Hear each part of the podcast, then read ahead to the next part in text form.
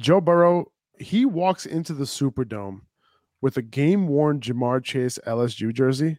You know, and for those who don't know, um, some people might not. Burrow and Chase won the national championship at LSU. They're back in Louisiana for this game, so it's kind of like a homecoming in the Okay. very stadium I think they played in, right? Yeah.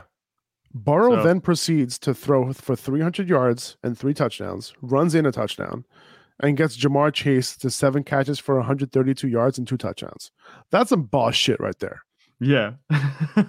it's just crazy. The story, like, how did we not see this coming?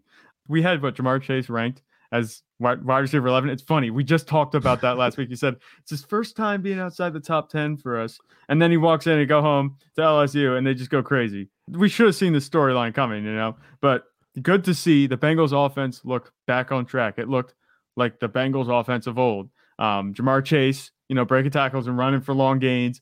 Joe Burrow, you know, he actually got into the ground game and ran the touchdown and four total touchdowns. Are the Bengals back? Is the Bengals offense back? It was the Saints. Granted, it was the Saints. They're a decent matchup. Is the Bengals offense back?